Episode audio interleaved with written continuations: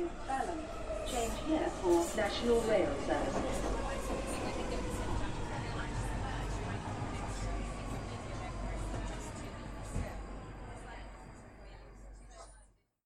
Bine te-am regăsit în stația Londra. Eu sunt Manuel Cheța de la manuelcheța.ro și tu asculti podcastul Un român în Londra.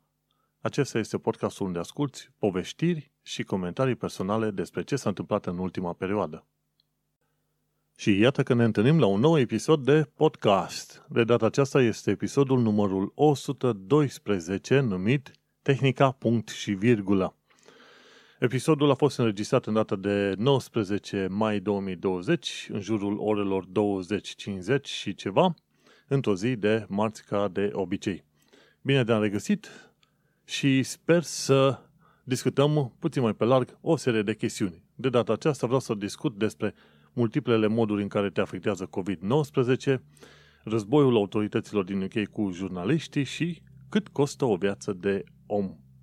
Așadar, rămâi pe aproape și vei afla o mulțime de chestiuni destul de interesante pe care probabil nici măcar la știri nu le găsești. Înainte de orice, ia să notez câteva idei sau să specific câteva idei legate de colaborările pe care le am și de melodia de fundal pe care o auzi în acest podcast. Acest podcast este parte a AdNetwork thinkdigital.net. Dacă vrei reclamă în podcastul românești, atunci apelează la thinkdigital.net. Nu uita, thinkdigital.net dacă vrei reclamă în podcasturi.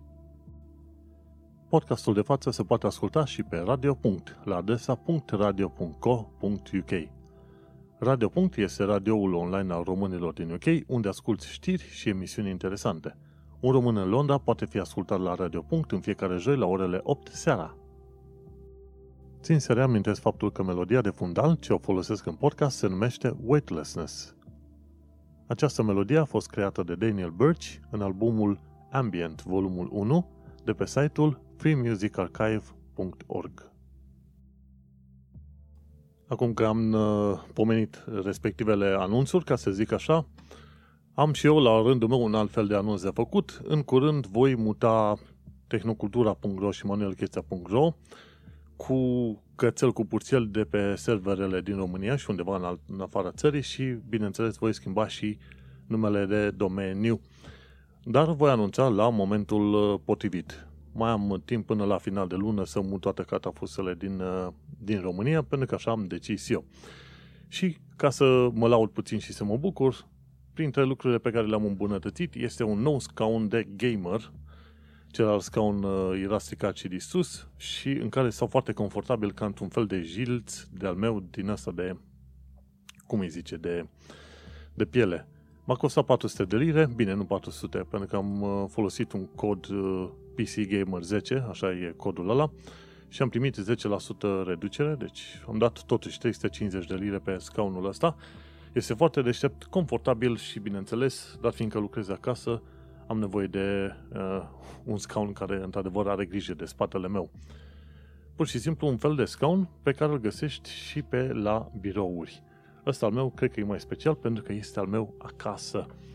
Și cam uh, cu asta am terminat cu micile mele anunțuri pe care le am. Asta nu înseamnă că podcastul nu va mai avea loc. Bineînțeles, continui să-l fac o dată pe săptămână, să-ți aduc știri, păreri, informații, câteodată un punct de vedere puțin mai uh, nou asupra lucrurilor din uh, jurul nostru. Și până nu uit un alt lucru, dar fiindcă spațiul de emisie mi s-a redus pe Radio Punct, voi avea numai jumătate de oră. Deci pe la minutul 30, cei care ascultă pe Radio Punct vor trebui să asculte mesajul meu prin care invit să intre pe manuelgheța.ro să urmărească nou continuarea episodului de podcast. Asta înseamnă când ai timp limitat să intri pe undele interneților, așa că podcastul va fi redus la jumătate pe radioul online de la radio.radio.co.uk. Acum nu trebuie să te super faptul că, de faptul că am uh, timp redus la Radio UK. Punct, uh, radio. Punct.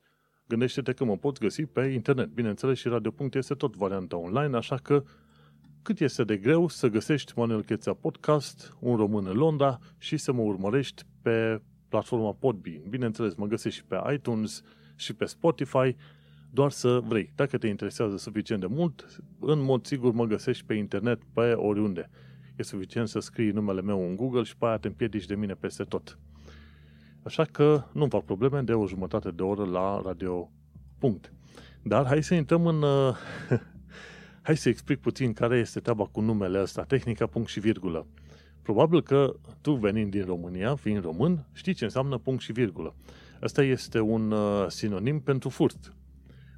Vii punct, pui mâna pe un lucru și virgulă, ascunzi mână, palmezi și pe aia tragi către tine. Punct și virgulă.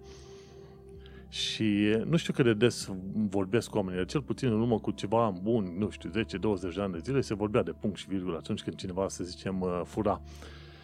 Uh, bineînțeles, acum, în momentul de față, discutăm de tehnica punct și virgulă, nu în furturi de bunuri, ci în furturi de încredere și în furturi de uh, informații și de adevăruri, ca să zicem așa. Și prin tehnica asta punct și virgulă vizez în mod direct și în mod specific guvernul UK. Bineînțeles, este uh, legat de uh, războiul autorităților din UK cu jurnaliștii, dar mai precis este războiul autorităților cu faptele și cu realitatea. Este de așteptat ca guverne gen uh, Rusia, China și Iran să mintă pe bandă rulantă, însă dacă vrei să te bucuri de o societate modernă, democratică și așa mai departe, ei bine, este bine să nu aplici aceleași tehnici ca teoretic cu ghilimele de rigoare, dușmanii tăi, ci este vorba să construiești o societate și să menții o societate transparentă. Nu asta este guvernul lui Boris Johnson și, bineînțeles, este din nou un gust amar al politicii britanice, dar, cum vei mai afla mai încolo, în episodul de față, uite că, din punct de vedere politic, apare și o chestie mai frumoasă și mai interesantă în persoana lui Keir Starmer, uh, Keir Starmer, Keir Starmer, uh, noul lider al laboriștilor. Un om care se pare că unge la inimă, inclusiv pe mine și pe toată lumea, și despre care voi povesti puțin mai încolo. Așadar, hai să intrăm în uh, micile noastre probleme și problemuțe, că doar COVID-ul nu ne-a doborât, cel puțin nu deocamdată.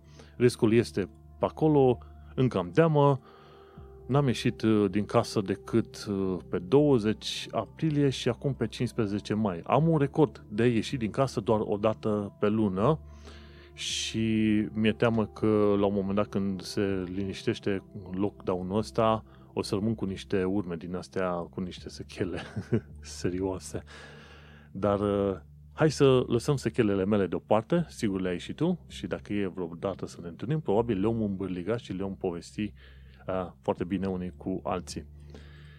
Ce m-a interesat să discut, în primul rând, în momentul de față, este, sau sunt, multiplele moduri în care te afectează COVID-19.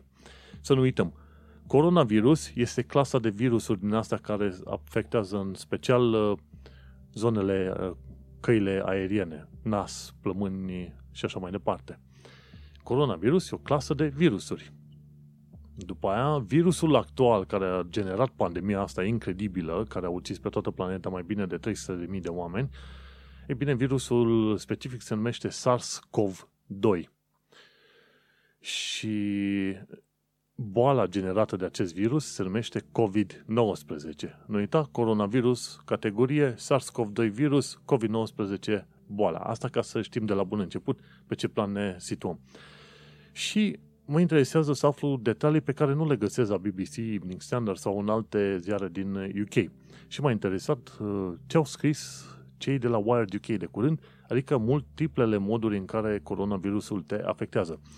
Și uite că dacă ai fi crezut că este un fel de gripă mai puternică sau o pneumonie mai nasoală, e bine, se pare că coronavirusul este mult mai nasol decât uh, atât. E cumva combinat o gripă periculoasă plus încă vreo 2, 3, 4 tipuri de boli care toate te atacă în același timp și în cazurile foarte nasoale, ca să zicem așa, atunci când ajungi la spital și trebuie să fii intubat, uh, atunci, dacă ai ajuns într-o asemenea situație, ai 50-50 șanse să trăiești. Nu zic să mori, pentru că tot acolo e, dar ca idee.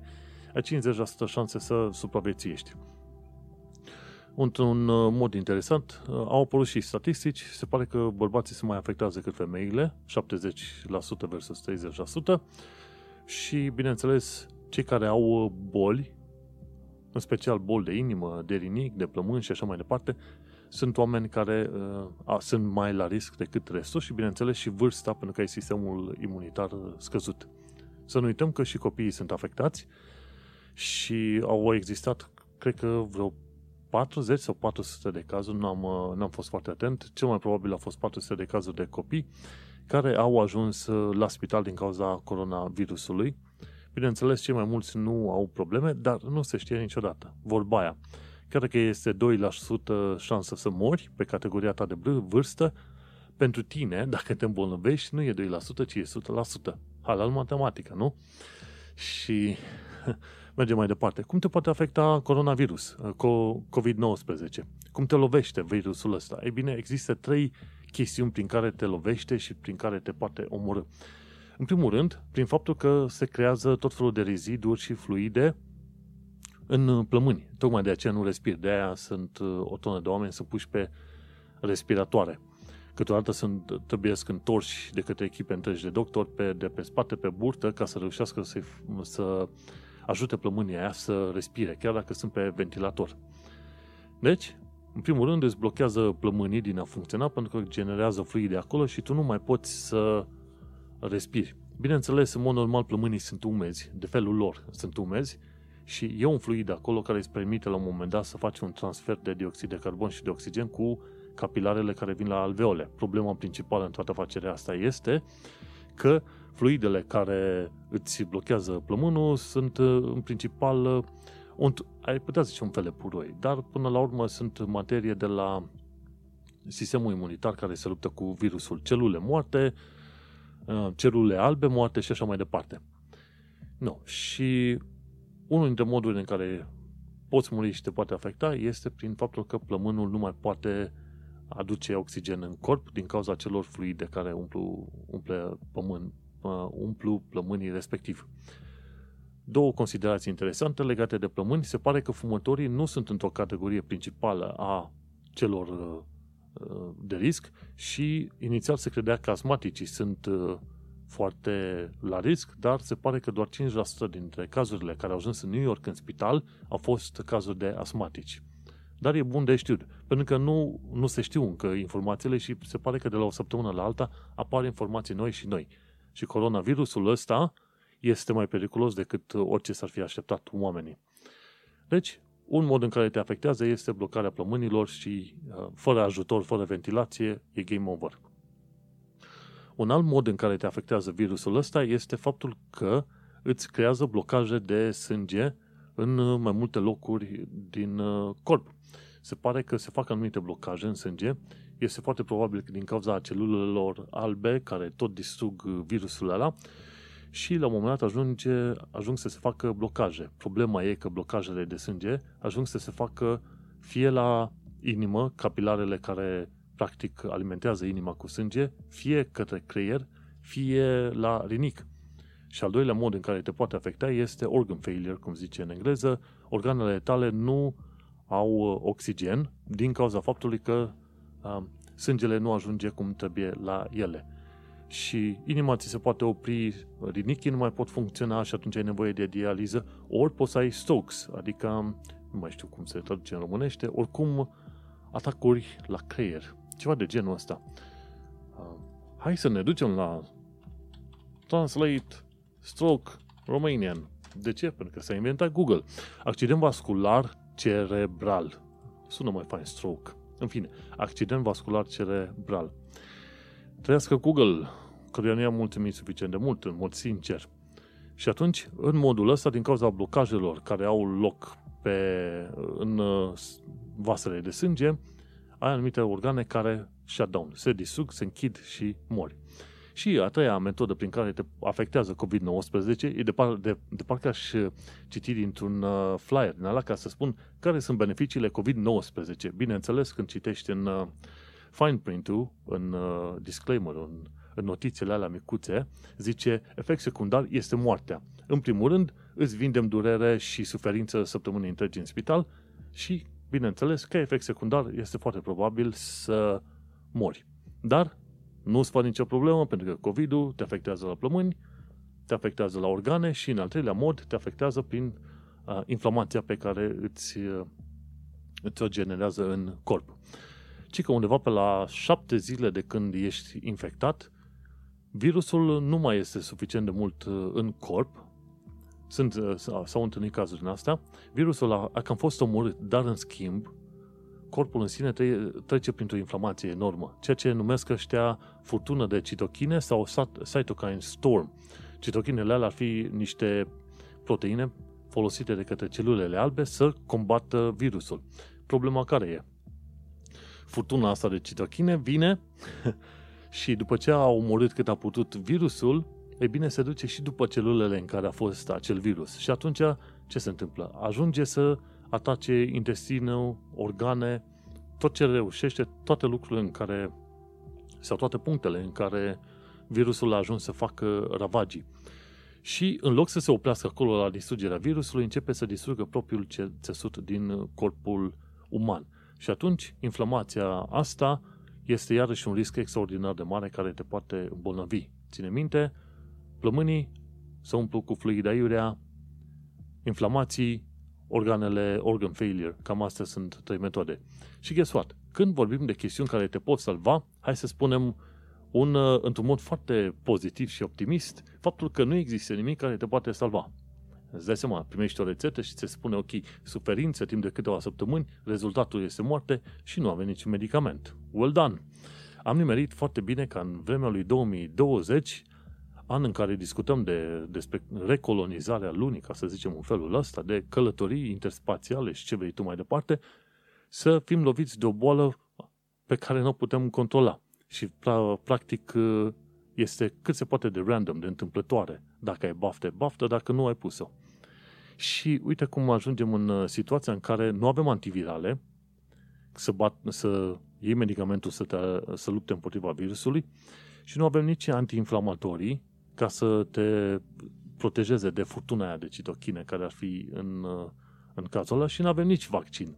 Cu alte cuvinte, ai fost ca și cum te duce la plajă fără haine pe tine și bineînțeles vine poliția și te ia la bătaie pentru că tu umbli nud într-o plajă unde nu este pentru nuzi. Și bineînțeles să-ți iei bătaia bine meritată. Dar uite cum am ajuns să fim total descoperiți englezii, englezii sau un englez e o, e o, e o expresie cu pants down, cu pantalonii jos. Nu tu antivirale, nu tu antiinflamatorii, nu tu vaccin. Și tot ceea ce fac uh, oamenii în spitale este în momentul de față să încerce să ajute propriul tău corp să reziste și să treacă de anumite perioade critice.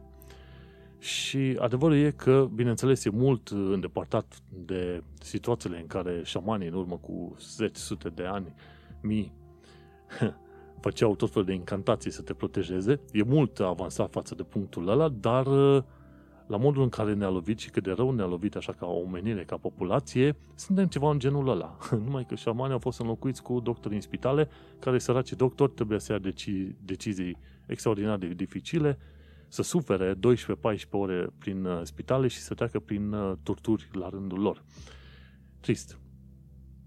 Așa că să nu uităm că am pomenit de antiinflamatorii și anti, antivirale. Medicamentele în genere, dacă vrei să te uiți pe tot felul de detalii, se împart în două categorii. Medicamente care bat, uh, se duc pe cauză și medicamente care luptă împotriva simptomelor. Cele mai multe medicamente pe care le poți lua din magazine, farmacii, orice, sunt alea care luptă împotriva simptomelor. Unul dintre simptome, simptome, simptome, simptomuri, simptome, mă bate româna. Uh, nu e director de comunicație aici, că altfel mi-ar fi aruncat niște vederi din alea gramaticale direct între ochi. Și luptă împotriva simptomului de orice fel medicamentul respectiv. De cele mai multe ori, inflamatorii. Și medicamentele care luptă împotriva cauzelor sunt cele cunoscute, antibacteriene, antivirale, anti sau fungicide, ceva de genul ăsta. De obicei e nevoie de o rețetă de la doctor. Pentru ele, pentru medicamentele care luptă împotriva simptomelor, nu prea e nevoie de, nu prea e nevoie de rețete de la doctor și alea sunt de la ibuprofen, paracetamol, tot felul de chestii pe care le poți lua fără rețete, știi? Și de aia, când lupți împotriva simptomelor, nu este atât de complicat pentru viața omului pe cum ar fi să iei medicamente care luptă împotriva cauzelor. Asta ca să ții minte. Din fericire pentru noi, într-o situație în asta de holo- nu holocaust, domne sfinte, într-o situație în asta de uh, pandemie, uite că se întâmplă că noi nu avem protecție de niciun fel. În afară de distanțarea socială. Și, guess what? Poți să faci 99% sau chiar 100% bine tot ce ai vrut să faci până în momentul de față. La un moment dat ai ieșit pe stradă, un om tocmai ce a sănătat în zona ta și game over. Pang! Stai luni întregi în casă, nu ieși decât o dată pe lună din casă și la un moment dat un om oarecare ar sănăta pe lângă tine doar pentru că stelele s-au aliniat destul de prost și că te-ai născut tu în zodia greșită. Asta e ce să-ți fac. Și riscul este ăsta. Te speli pe mâini des, stai la distanță, porți măști, cum am purtat de curând, am simțit că mor, și vorba aia, erau doar măști din alea simple, chirurgicale. Când am fost la cumpărături, le-am purtat, am purtat masca aia timp de câteva ore să văd și eu cum este. Și cum sunt purtător de ochelari, mi-am, puneam ochelarii tot timpul. Mi-aduceam uh, aminte că jucam niște jocuri de curând în care aveai mască pe față, știi, și abia vedeai în jur. Ei, așa eram și eu, dar era ziua în amiază mare și propria mea respirație pșt, se reflecta în, uh, în ochelarii mei. A fost destul de dificil, a fost o experiență interesantă și pe care, sincer, nu vreau să mai repet, dar va trebui. Când mai ies din casă, o să port uh, mască din aia simpluță. Nu.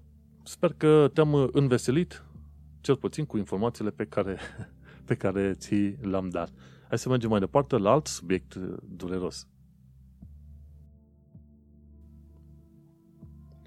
Un alt uh, subiect dureros este cel legat de modul în care guvernul UK, condus de către conservatori în momentul de față, își face treaba. Sincer, ca idee, eu sunt aliniat cumva cu conservatorii. Prefer libera inițiativă, minima intervenție a statului în problemele pieței și așa mai departe, etc. etc.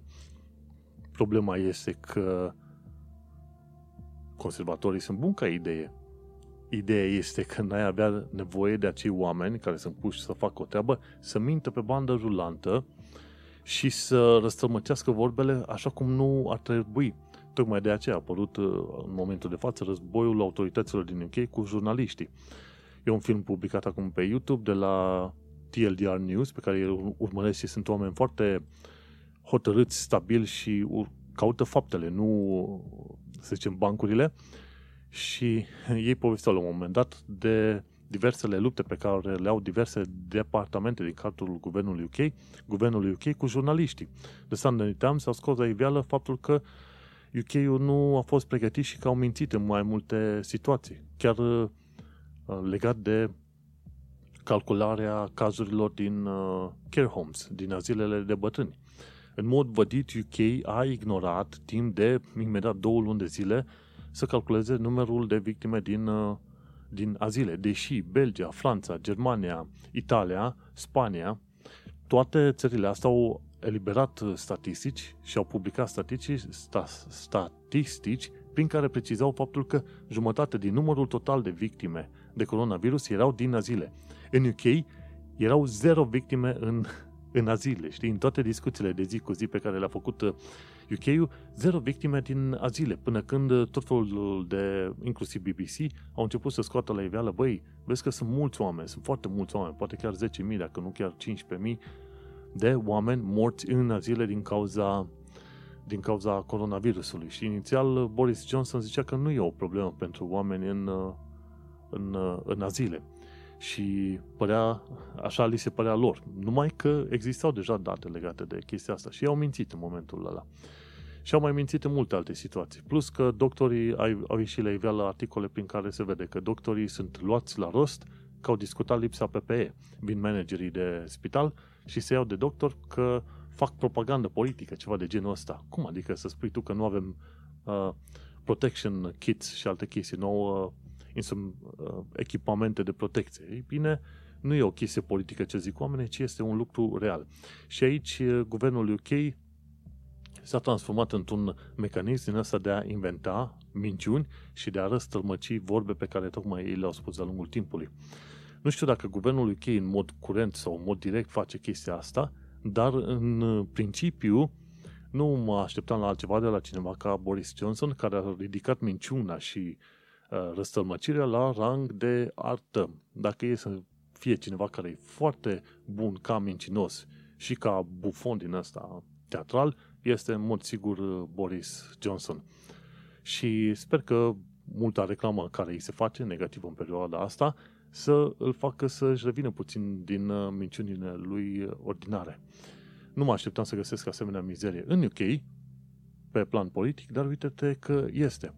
Și în, uh, în loc să rezolve niște chestii, să fie transparenți și deschiși și așa mai departe, Boris Johnson continuă să mintă în continuare și la un moment dat au scos uh, statisticile. În uh, statisticile de zi cu zi, o perioadă bună UK a prezentat uh, cazurile din alte țări. Atâta timp cât UK a avut mai puține cazuri decât alte țări din Uniunea Europeană, UK a prezentat cazurile alea. Când a văzut, când s-a descoperit faptul că UK are mai, mai multe decese decât oricare altă țară din uh, Europa, n-au mai prezentat comparațiile cu celelalte țări și a spus că este irrelevant să faci comparațiile. Păi, prietene, dacă a fost irrelevant, cum de le-ai făcut timp de două luni de zile? Bineînțeles, este specificul lui Boris Johnson să mintă în halul ăsta și sper că oamenii mai devreme sau mai târziu își vor da seama și îl vor, pe, îl vor penaliza și pe el și pe conservator pentru minciunile astea.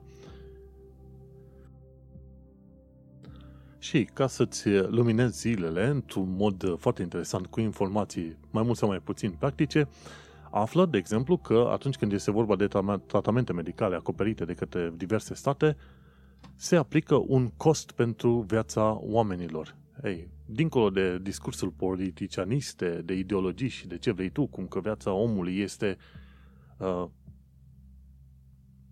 fără cost, in, uh, invaluable, cum zice, domne, devin mai, uh, mai bleg în uh, ceea ce privește exprimarea în română. Viața unui om, cică, costă infinit de mult. Nu.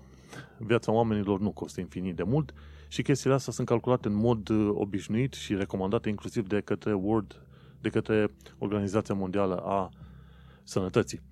De exemplu, cică undeva între 100 și 200 de mii de dolari este costul unei vieți de om în ca medie pe toată planeta. Și aici se ajunge la o tonă de factori, calculând, ok, cât, uh, care ar fi salariul omului, cât uh, ar uh, putea produce în mod economic, cât costă tratamentul pentru omul respectiv. Sunt cazuri în care e vorba de tratamente în care le aplici pentru oameni să vezi dacă îi salvezi sau nu. Și inclusiv în UK, mi se pare, să mă uit undeva, în uh, National Institute of, for Health and Care Excellence, ei recomandă o valoare de 20-30 de mii de lire pe anul de viață pe care tratamentul respectiv ți-l aduce. Știi? Deci dacă ai, ai fi în risc de a muri și e vorba să ți se aplice un tratament care ți-ar salva viața, ei calculează, ok, vei mai câștiga 10 ani de zile din viață cu tratamentul ăsta, poate că îți aprobăm până la 200 de mii sau poate chiar 300 de mii de lire pentru tratamentul respectiv să fie aplicat pentru viața ta. Sunt uh, o tonă de situații, de exemplu, nu odată am citit articole în ziare legate de copii, de exemplu, având cancer de cine știe ce moduri din alea mai ciudățele și părinții făcuseră împrumut, vorbeau cu prieteni, toate cele, se strângă undeva între 80, 100 și ceva de mii de lire ca să trateze acei copii undeva în sănătate, pentru că fie nu era uh, medicament în UK, fie UK nu vrea să acopere cheltuielile respective. Și acolo te uiți că a existat un fel de comisie, a făcut un calcul și zice, ok, chiar dacă vindecăm copilul ăsta, la un moment dat tot o să moară din cauza unor ex situații și nu aprobăm costul pentru Asta. Deci, uite-te că undeva la nivel de management în spitale, la, un, la nivel de politici ale țărilor, tuturor țărilor, există un cost pe viața oamenilor și ca medie pe toată planeta este undeva între 100.000 și 200.000 de dolari. Asta ca să nu mori și tu prost și să ai și tu o informație cât de cât relevantă.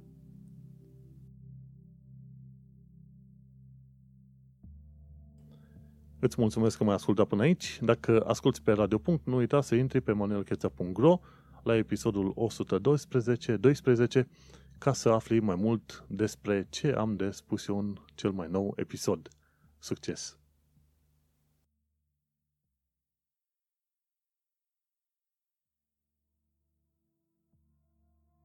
Ne continuăm emisia pe undele interneților cu alte detalii despre care mai vreau să mai vorbesc. Să, să nu uităm, dacă vrei să ajungi și tu pe vremea, în vremea pandemiei de COVID-19, poți să donezi timp de procesare prin uh, sistemul Folding at Home. Dacă nu, poți să faci și London uh, Volunteering. Nu uita să te bagi pe site-ul uh, london.gov.uk ca să afli de, despre metode prin care poți voluntaria. Sau dacă nu, poți să voluntariezi la uh, Nightingale, nhsprofessionals.nhs.uk slash Nightingale. Bineînțeles, există o tonă de grupuri în alea de caută doar pe internet COVID Mutual Aid Groups și atunci găsești un grup din zona ta și poți participa și ajuta. Și în felul ăsta poți să ajuți și tu dacă ai timp și energie și dacă ai curajul să ieși din casă pentru a face voluntariat în perioada asta. Ce mai citesc în perioada asta? În continuare, Melvin Bragg, The Adventure of English. Din când în când mai fac curaj să citesc câte un capitol uh, nou și este foarte interesant să aflu modul în care limba engleză a evoluat și cum a fost uh, cum au fost oameni care s-au luptat undeva în fundaluri, câteodată prin canale propriu zis, ca să reușească să creeze o limbă a țării, să zicem, discutăm de 1000, 1100, 1200 prin perioada aia. Și într-un fel mă gândesc și eu, dacă nu cumva avem și în România tot fel de cărți în asta de istorie care povestesc cum a evoluat limba română, cum a apărut și așa mai, mai departe. The Adventure of English îți dă și texte din alea vechi, care se scriau prin anii 800 sau 1000, 1000 și ceva, care le scrie acolo și interesant, poate jumătate din textele alea le-ai putea înțelege cu engleza ce știi acum, ai putea înțelege măcar jumătate din chestiile care se discutau în urmă cu 1000 de ani. Dar gândește-te că intervine și accentul, dialectul și așa mai departe și probabil că ar fi, fost, ar fi extrem de dificil acum, chiar și pentru un englez, să se înțeleagă cu un englez în urmă cu 1000 de ani. În fine, The Adventure of English, Melvin Bragg, foarte faină casă. Cla- casa? Nu. Cartea. Dacă vorbesc prea repede, la un moment dat nu mai, nu mai am coerența de care am nevoie. Așadar, trebuie să iau o pauză de cafea. Acum că am luat o mică pauză, m-am dus și am tras o cheadă pe la ficăție de pui pe care am făcut astăzi și îmi fac foarte mult cu ochiul. În uh, mod normal, atunci când fac uh, recordingul pentru podcast, marțea seara în principiu, nu mănânc înainte de a face înregistrarea, pentru că la un moment dat aș putea avea niște mișcări necaracteristice prin abdomen și mi-ar fi destul de dificil să mă exprim cum trebuie. Și așa nu mă exprim corect și bine în limba română, dar minte după ce mănânc o porție de orice ar fi să mănânc. Dar uh, ficățeia mi-a făcut cu ochiul atât de galeș încât uh, mă gândesc să am o întâlnire de gradul 3 cu ei imediat după ce termin de înregistrat podcastul. Și revenind, hai să ne ocupăm și de alte puncte interesante, respectiv uh, show notes din, de pe manuelcheța.ro. În curând nu vom mai fi manuelcheța.ro, dar vom, vom tăi și vom vedea. Cât de curând va trebui să fac niște mutări cu website-ul ăsta, să-l duc pe alt server și așa mai departe. La secțiunea de COVID-19, uite ce am aflat de curând, este că poți fi testat la unele dintre centrele stabilite de guvernul UK, dar durează mult timp. Dacă ai avut ceva simptome și nu, nu e sigur, poți să contactezi guvernul UK pe anumite linkuri ca să, să vezi dacă pot trimite ei un kit de testare acasă sau dacă nu, te poți duce tu undeva cu mașina să-ți facă testele pe loc. Durează ceva zile până primești, să zicem, testul înapoi, rezultatul înapoi, însă iese bine că se pot face asemenea teste acum, însă cine știe când reușești să intri la rândul respectiv. Mergem mai departe. Universal Credit. Dacă în perioada asta te vezi în situația în care tu trebuie să ceri Universal Credit de la guvernul, guvernul UK, ai grijă că sunt șanse mari să îți pierzi beneficiile curente. Există niște condiții foarte complicate pe care nu le, n-am avut chef să le citesc și să le urmăresc, dar dacă ai anumite beneficii, ajutor de casă, ajutor de mâncare, ajutor de ce vrei tu și aplici pentru Universal Credit, în momentul în care aplici pentru Universal Credit, beneficiile origin, originale pe care le ai în momentul de față sunt anulate. Și nimeni nu îți garantează faptul că vei primi Universal Credit. Așa că sfatul general este să vorbești cu Citizens Advice înainte de a aplica pentru Universal Credit. Asta ca să știi și tu. Ce am mai aflat este că mii, și am pus în paranteză, zeci de mii de oameni nu merg la spital de frica COVID-19. Și se întâmplă. Uh, nu odată au apărut anunțuri în uh, apeluri, în uh, ziare și peste tot pe, în media, în care doctorii le spun oamenilor, dacă aveți probleme medicale, veniți la spital. Nu stați acasă cu ele să, să vi se amplifice, chiar dacă sunt probleme cu inima sau, sau așa mai departe. Trebuie să te duci la spital. Și ziceau la un moment dat, una la mână, spitalele au foarte mare grijă să nu te infecteze și a doua la mână, să nu crezi că tu chinui prea mult sistemul de sănătate mergând la spital, în timp ce sistemul de sănătate în genere se luptă cu coronavirusul. Dacă ai o problemă, te duci. Și de cele mai multe ori nici nu trebuie să stai după GP, pentru că GP-ul este foarte lent. Asta pentru că um, guvernele din ultimele câteva decenii și în decenii s-au, și-au bătut joc de NHS, așa că de cele mai multe ori te poți duce la Urgent Care Center. În principiu, dacă ai o problemă suficient de mare încât te afectează în activitățile de zi cu zi, atunci este bine să te duci la Urgent Care Center. Sună la NHS 111 sau dacă nu intri pe site-ul online și cere acolo, specifici uh, simptomele și le cer să te sune și atunci vei fi sunat. Și uite, din tot, din toată discuția asta, una, una dintre puținele știri pozitive pe care le am uh, pe episodul ăsta este cea legată de GTA 5. Jocul video este gratuit pe Epic Store până pe 21 mai, deci mai sunt uh, două zile. Dacă îți plac uh, jocurile video, nu uita să îți faci un cont pe Epic Store, instalează programul Epic Store și ia jocul GTA 5 gratuit. Este foarte fun, este foarte interesant. E în stilul GTA, este mare, împușcături, urmărit, ce vrei tu și e gratuit până pe 21 mai. Grăbește-te! Și hai să mergem mai departe, să discutăm la actualitatea britanică și londoneză. Am aflat cu tristețe de curând că muzee de istoria, istoria calculatoarelor cer ajutor. Și în principiu este vorba de National Museum of Computing at Bletchley Park, Park și la cel din Cambridge, numit Center for Computing History. Ambele au nevoie de bani. Din ce am înțeles eu, stând, făceau un crowdfunding, nu aveau nevoie de extrem de mulți bani.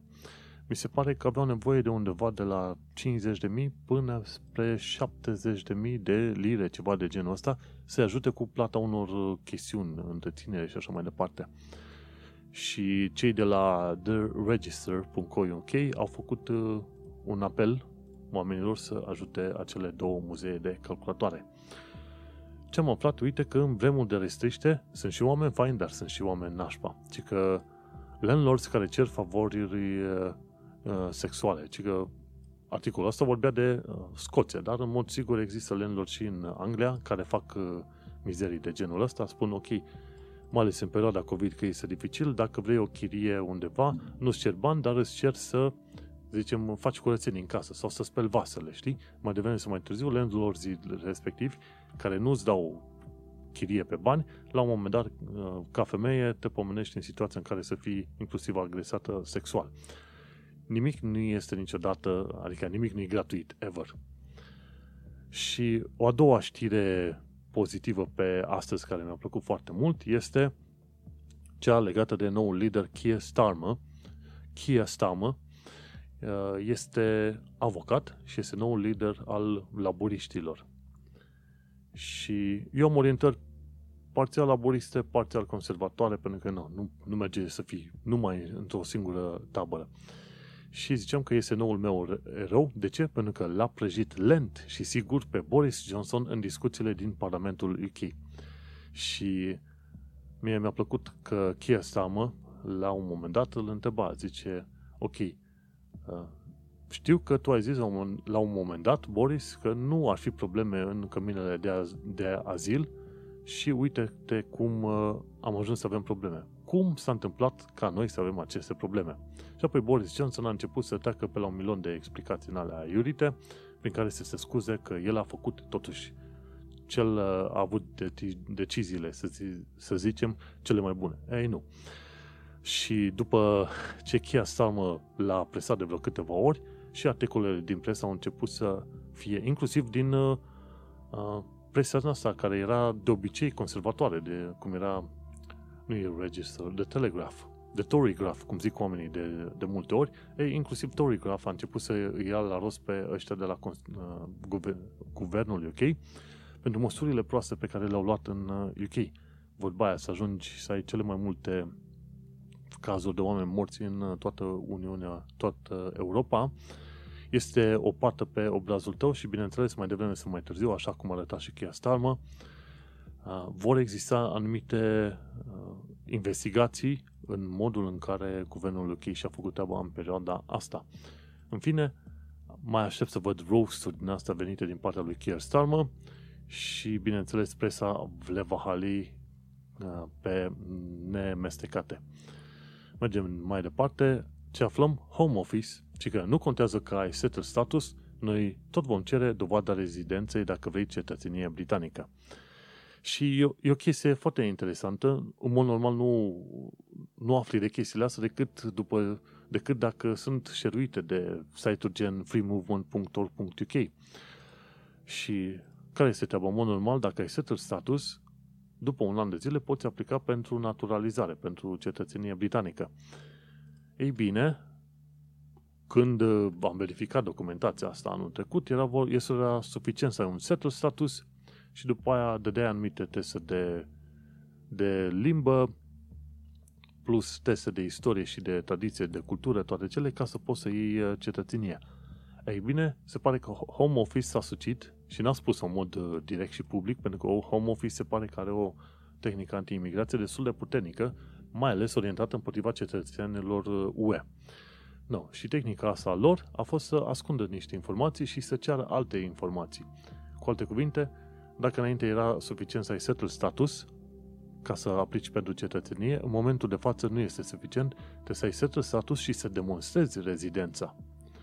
Pentru cei mai mulți oameni nu va fi o problemă. Și aici discutăm de oamenii care sunt uh, angajați în firme sau self-employed.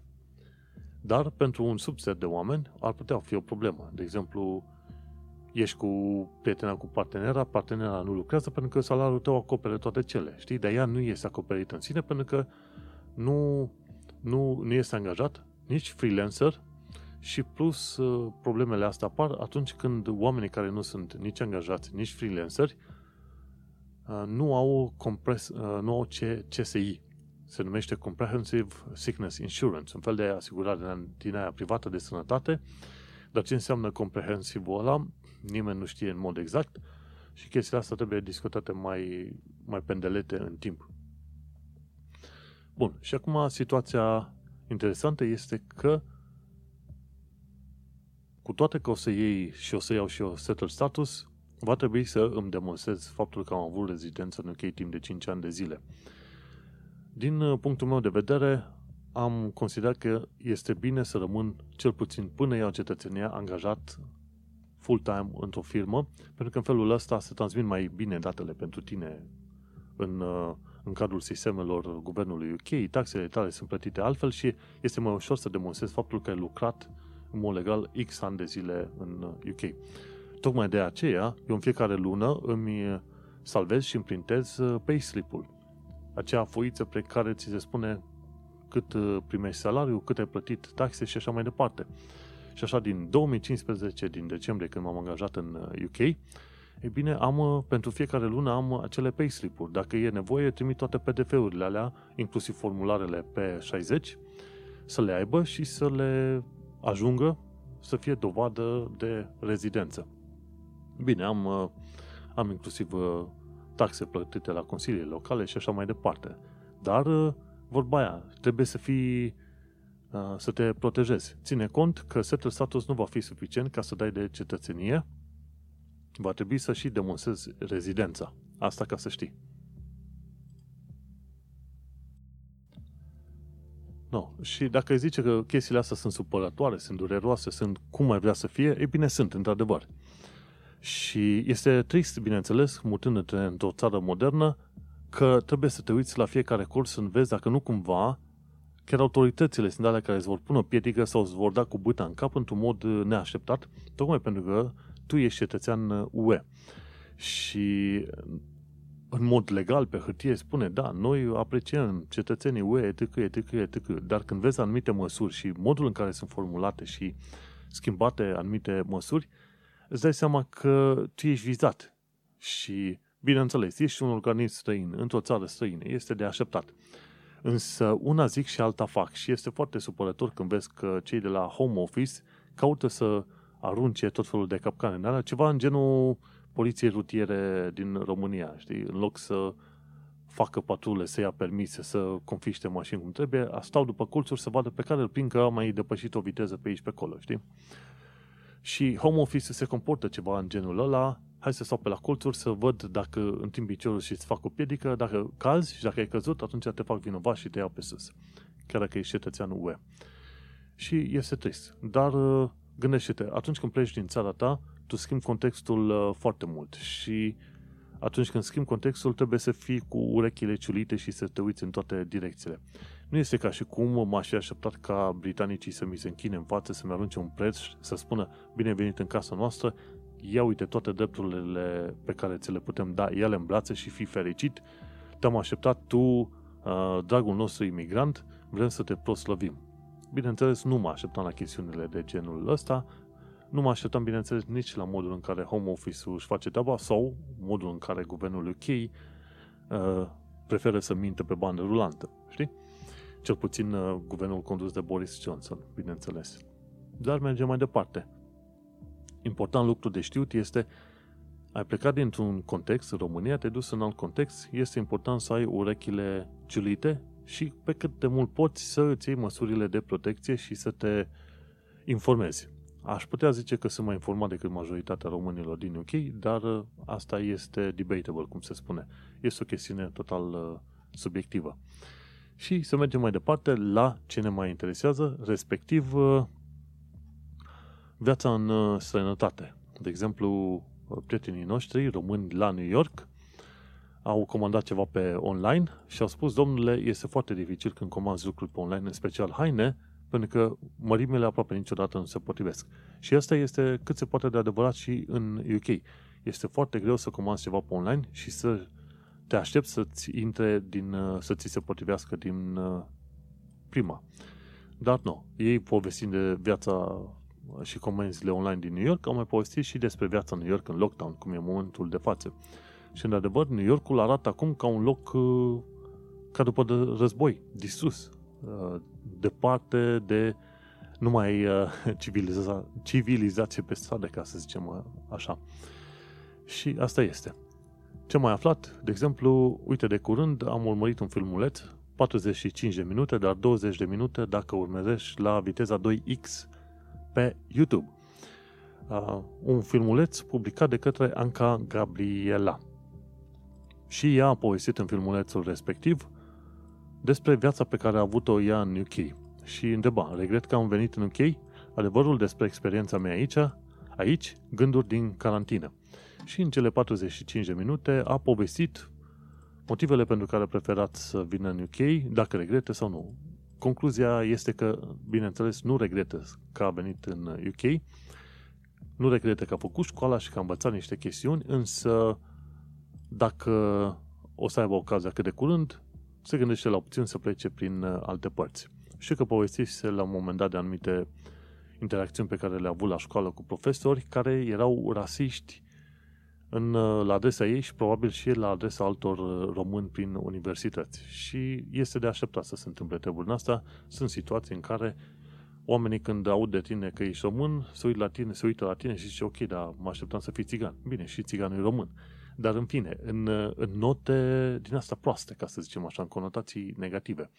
Și a fost ținta unor asemenea atacuri, a încercat să, să reclame treaba asta la universitate, nu a funcționat, pentru că cei de la universitate au preferat să ascundă supreș chestiile astea. Se întâmplă și în, în vest să se ascunde supreș tot felul de lucruri din astea. Dar a avut o experiență destul de proastă de-a lungul timpului, în ultimii câțiva ani de zile. S-au mutat și în cine? 2015-2016 în UK. Și în principiu a avut o experiență proastă. A venit ca studentă, după aia s-a angajat și lucrează în continuare la un... Depinde, nu știu ce, că nu m-am interesat. Dar, nu, dovadă că poți să ai experiențe diferite în funcție de, chiar și dacă vii ca student aici. Eu am venit și am lucrat în IT, eu sunt ok, n-am ce comenta. Dar uite că alții nu sunt ok, au avut uh, o serie de probleme. Am avut și eu o, o problemă la un moment dat. Am plătit uh, chirie într-o cameră, într-un apartament, unui tip care se dădea ca fiind landlord și de fapt era chiriașul. Și după ce am plătit, el a dispărut și a venit landlordul real, adevărat, ca să ne dea afară din casă. A fost, o, a fost un scandal uh, foarte mare și foarte enervant și am fost uh, numai o, o, un butoi de stres timp de o lună și jumătate din cauza individului ăluia și probabil că dacă îl văd vreodată pe stradă, am să fiu prea puțin răspunzător de ceea ce, se, ce îi se va întâmpla lui. Măcar un șut în partea din dos, dacă nu mai mult. În fine, se întâmplă chestii din astea, experiențe negative și depinde de ce vrei tu să obții de la viață, ce hotărăști tu cu tine, este bine să fii sincer cu tine, dacă consider că UK-ul nu ți se mai potrivește după X ani de zile, de ce nu? Dunga. Și a fost bine că a publicat, am lăsat un comentariu și am spus că este bine ca oamenii să-și prezinte punctul de vedere, pozitiv, negativ, ce mai e, ca în felul ăsta să îți formezi o imagine cât mai bună legată de viața în străinătate. Pentru că viața în străinătate nu este numai lapte și miere. Sunt o tonă de experiențe pe care, prin care vei trece, unele pozitive, unele negative, unele te vor lăsa mască și nu vei ști ce se va întâmpla, întotdeauna când e vorba să pleci din țară, informează-te și nu numai ca turist. Că te duci ca turist și ți s-ar putea părea foarte interesant că New Yorkul este genial, e mare, are zgârie nori. Dar vei descoperi că plătești o chirie enorm de mare pentru o cameră în care, în mod normal, nu ar încăpea nici măcar valiza în care vii, știi? Cu care vii. Și atunci trebuie să te gândești la plusuri și minusuri când este vorba de plecat în uh, străinătate. În principiu, pentru mine cel puțin, a fost, uh, sunt mult mai multe plusuri decât minusuri și eu nu sunt uh, mulțumit de modul și viața pe care am reușit să mi-o construiesc în UK. Dar asta sunt eu. Mulți alții n-au aceleași experiențe.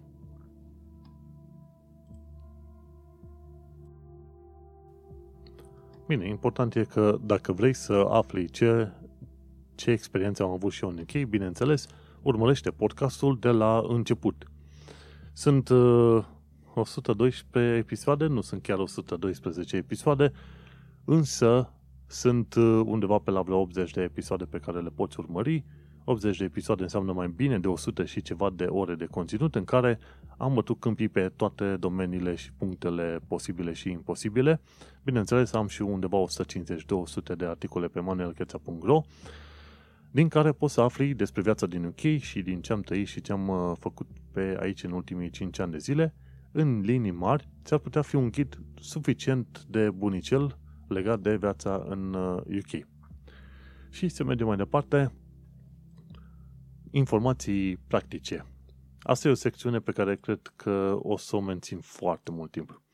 De exemplu, greșeli legate de dezinfectații de dezinfectanții de mâini. Și Miss Beautifile explică aici foarte bine ah, de ce un dezinfectant de mână este bun și de ce anumite chestiuni nu merg a fi folosite drept dezinfectat de mâini. De exemplu, ai acele șervețele umede care trebuie să le folosești pentru dezinfectarea bucătăriei, de exemplu. e bine, alea sunt inutile când e vorba de coronavirus. Degeaba te frești pe mână cu ele pentru că nu te vor ajuta.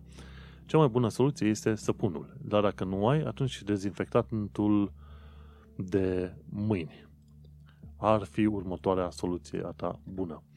Un alt sfat practic este că nu ai nevoie de antivirus pe calculator. Dacă ai Windows și e actualizat, e bine, Windows Defender ar trebui să facă treaba. Dacă ai Windows piratat, atunci da, îți iei un uh, antivirus ca să te protejeze. Important este să nu dai click aiurea pe site-uri și, bineînțeles, să nu downloadezi tot felul de programe despre care nu știi uh, care este treaba cu ele. Un alt, uh, alt sfat practic vine de la Andreea Oslobanu. Are un canal de YouTube în care povestește despre viața ei și tot felul de chestiuni pe care le-a trăit și le-a observat în UK. Ea a explicat într-unul dintre videouri cum înscrii copiii de patru ani la școală în UK și într-un altul cum duci copiii la grădiniță. Și sunt două, două videouri foarte importante pentru cei care vor să se ia în UK și să-și facă viața, să aibă copii și să îi trimită la grădiniță și la școală.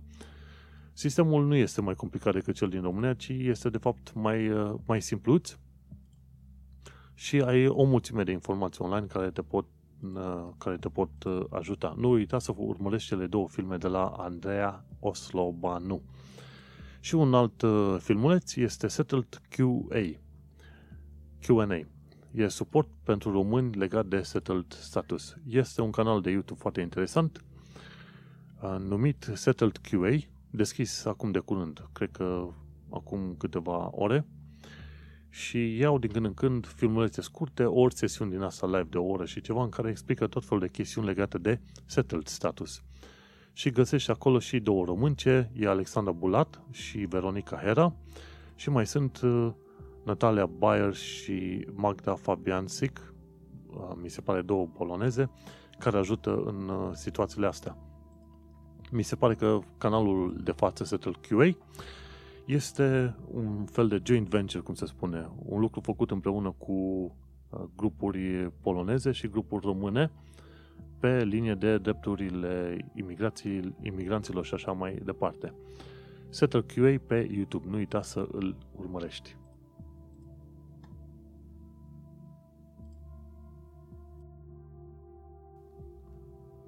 Și am uitat să te întreb, cum se cu limba engleză?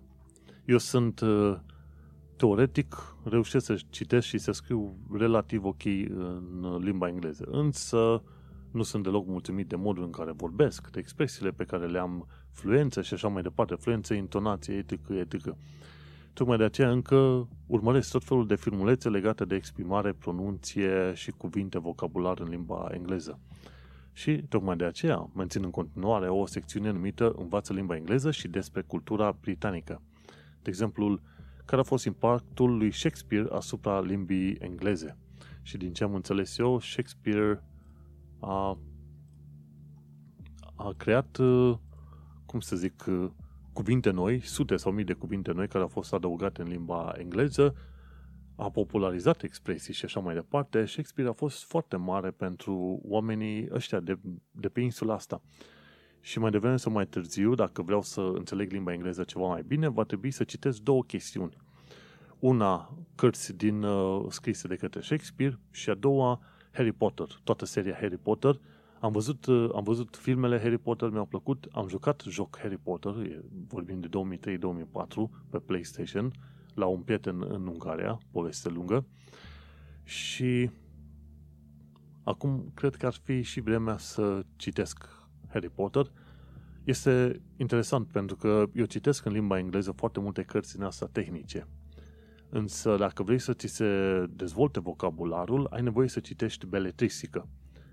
Și cum altfel să înțelegi mai bine limba engleză decât citind Shakespeare și de ce nu um, Harry Potter. și așa că în curând mă voi pune să citesc și astea ca să înțeleg mai bine limba engleză și să vorbesc mai bine limba engleză.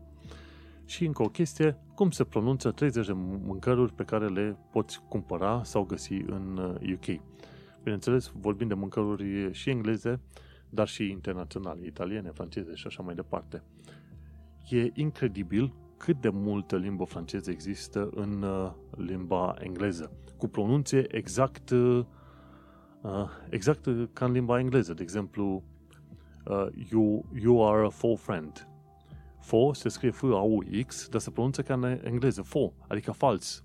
Știi? Bineînțeles, n-am auzit vreodată folosindu-se expresia faux friend, dar sunt alte situații în care se folosește faux, ăsta, faux. Și mi se pare că undeva pe la vreo cât 20, poate 30% din limba engleză are chestiuni legate sau care au provenit din uh, limba franceză. Sincer, în momentul de față, uh, nu știu, champagne, poate, sau ce alte chestii. Sunt foarte multe cuvinte, în fine, nu vin în cap acum. Important este că e, cred că nicio limbă de pe planeta asta nu este în izolare. Probabil limbile alea de vorbite de popoare izolate în Amazon, în Amazonia, pe acolo. Dar în rest, cel puțin în Europa, este un mix incredibil de mare. Inclusiv limba română are o tonă de cuvinte rusești și turcești. Are și latine și franceze și în engleze și ce vrei tu. Nu există nicio limbă care să fie perfect etanș închisă. Știi, cuvântul robot în limba engleză și română vine din rusesc robota, care înseamnă a lucra, rabota, ceva de genul, rabota, a, a lucra. Și așa că este bine să înveți limba engleză pentru că în felul ăsta, mai devreme sau mai târziu, vor fi șanse mari că voi vrea să învăț limba română mai bine. Și este un lucru foarte bun. Știi ce mai este bun? Faptul că eu, la un moment dat, mai trebuie să mă opresc din uh, bătut, uh, bătut câmpii și am ajuns la finalul de episod de podcast.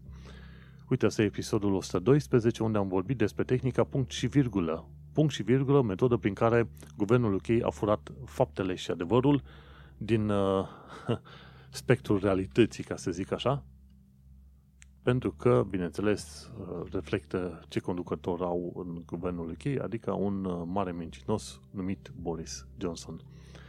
În fine, îți mulțumesc că mi-ai ascultat podcastul, ne mai auzim pe data viitoare, sper eu, mai sănătos decât uh, ne așteptăm și, de ce nu, gândește-te că mâine, pe data de 20 20, da, 20 mai, va fi o vreme foarte bună, ci că 28 de grade în Londra, Așa că este vreme de barbecue. Iar eu m-am pregătit de un barbecue.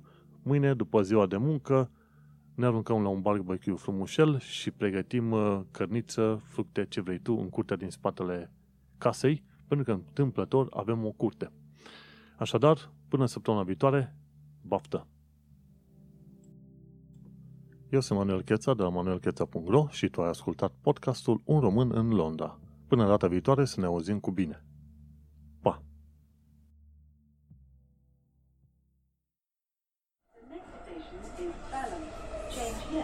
National Rail Service.